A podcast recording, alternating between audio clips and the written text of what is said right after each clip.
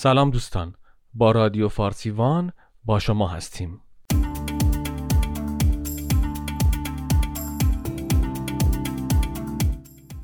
قسمت سوم تاریخ ایران امپراتوری جهانی پارس.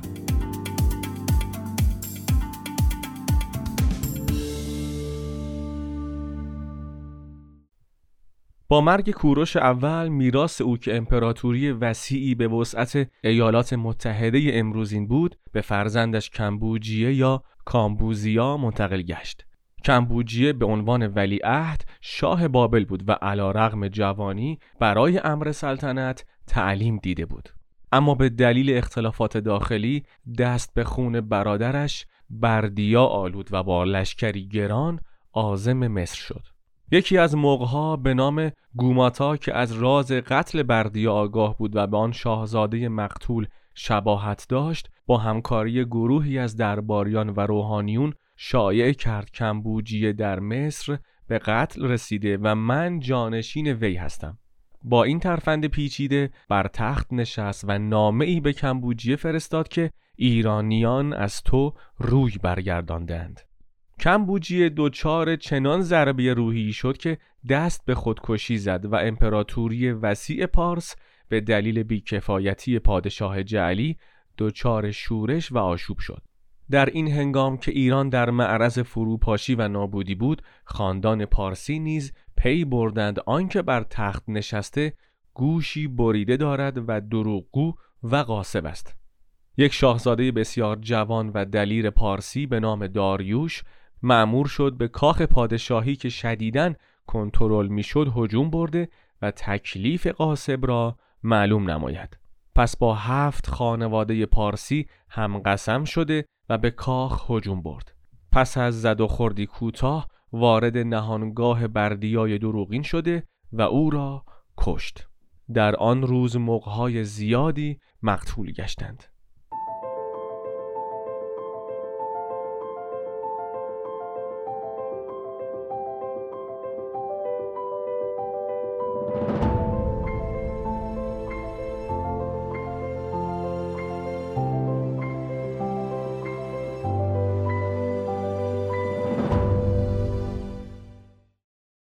داریوش پسر ویشتاس به رأی اشراف پارسی به شاهی برگزیده شد. اما تمامی ایالات دور و نزدیک امپراتوری در حال شورش به سر می برد و شیرازه امور از هم گسسته بود.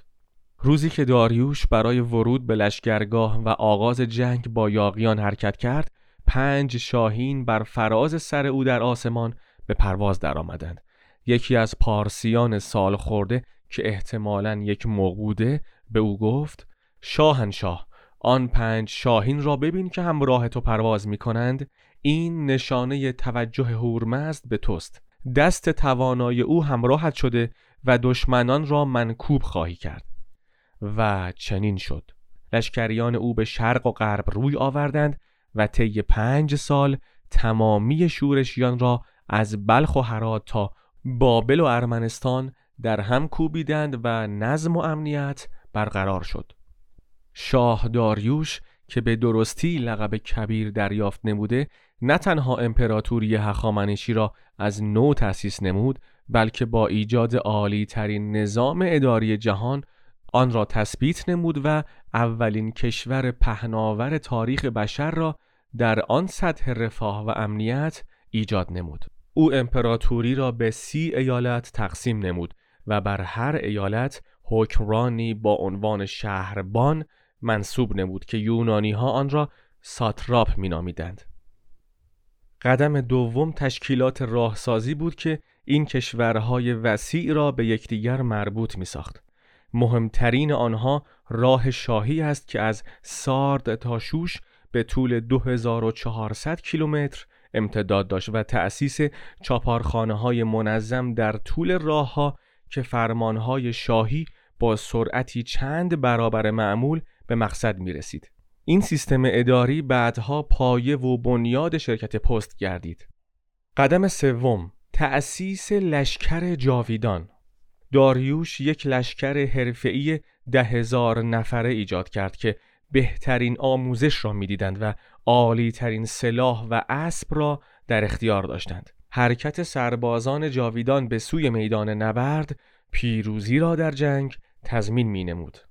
قدم چهارم سازمان دارایی داریوش نظام صحیح و تقویت شده مالیاتی برقرار نمود که با نظم و عدالت از چهار گوشه جهان جمع آوری شده و به خزانه مرکزی شاهنشاهی ارسال می شد. بدین ترتیب کشور همیشه از پشتوانه مناسب پولی برخوردار بود. پنجم حفر کانال سوئز به امر داریوش ما بین دریای سرخ و دریای مدیترانه کانالی حفر شد تا تجارت و دریانوردی میان آسیا و ممالک مدیترانه تسهیل گردد. قدم ششم ضرب سکه طلا به امر داریوش شاه سکه طلا با نام دریک و با عالی ترین ایار جهان ضرب شد که اولین ضرب سکه در ایران و دومین ضرب سکه در جهان محسوب می شود. این سکه با وزن و ایار ثابت و استاندارد تجارت اقوام و ملل متعدد امپراتوری را بسیار آسان نمود و تبدیل به واحد پول ملی کشور گردید. داریوش شاه پس از سامان دادن به امور کشور عازم هند شد و مملکت وسیع سند و پنجاب را تسخیر و زمیمه امپراتوری پارس گردانید. او دستور داد در باب سواحل و جزایر اطراف هند اکتشاف شود و تحقیقات ثبت شده انجام گیرد. در مرحله بعد تمامی آسیای صغیر و جزایر یونانی به تصرف ایران درآمد و در لشکرکشی بزرگ داریوش به اروپا یک سوم یونان و نواحی شمال آن یعنی رومانی و مولداوی زمیمه امپراتوری پارس شد.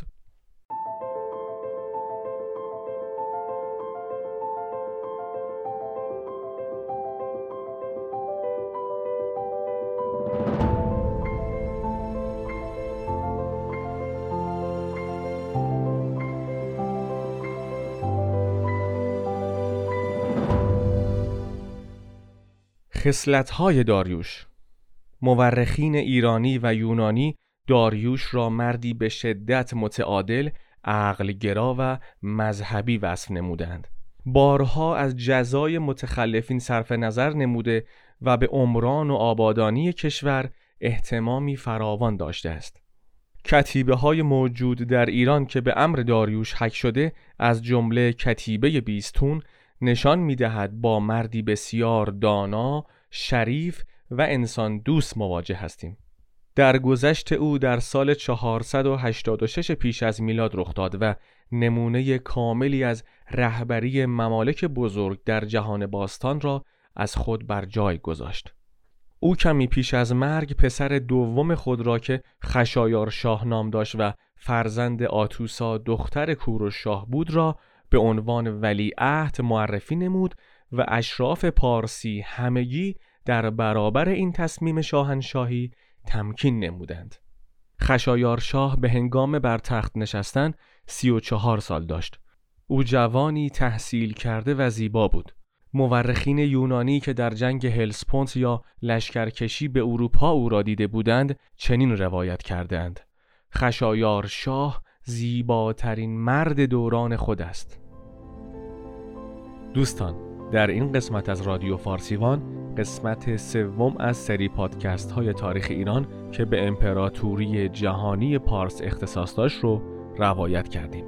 لطفا نظرات، انتقادات و پیشنهادات خودتون رو با ما مطرح کنید. شاد و سلامت باشید.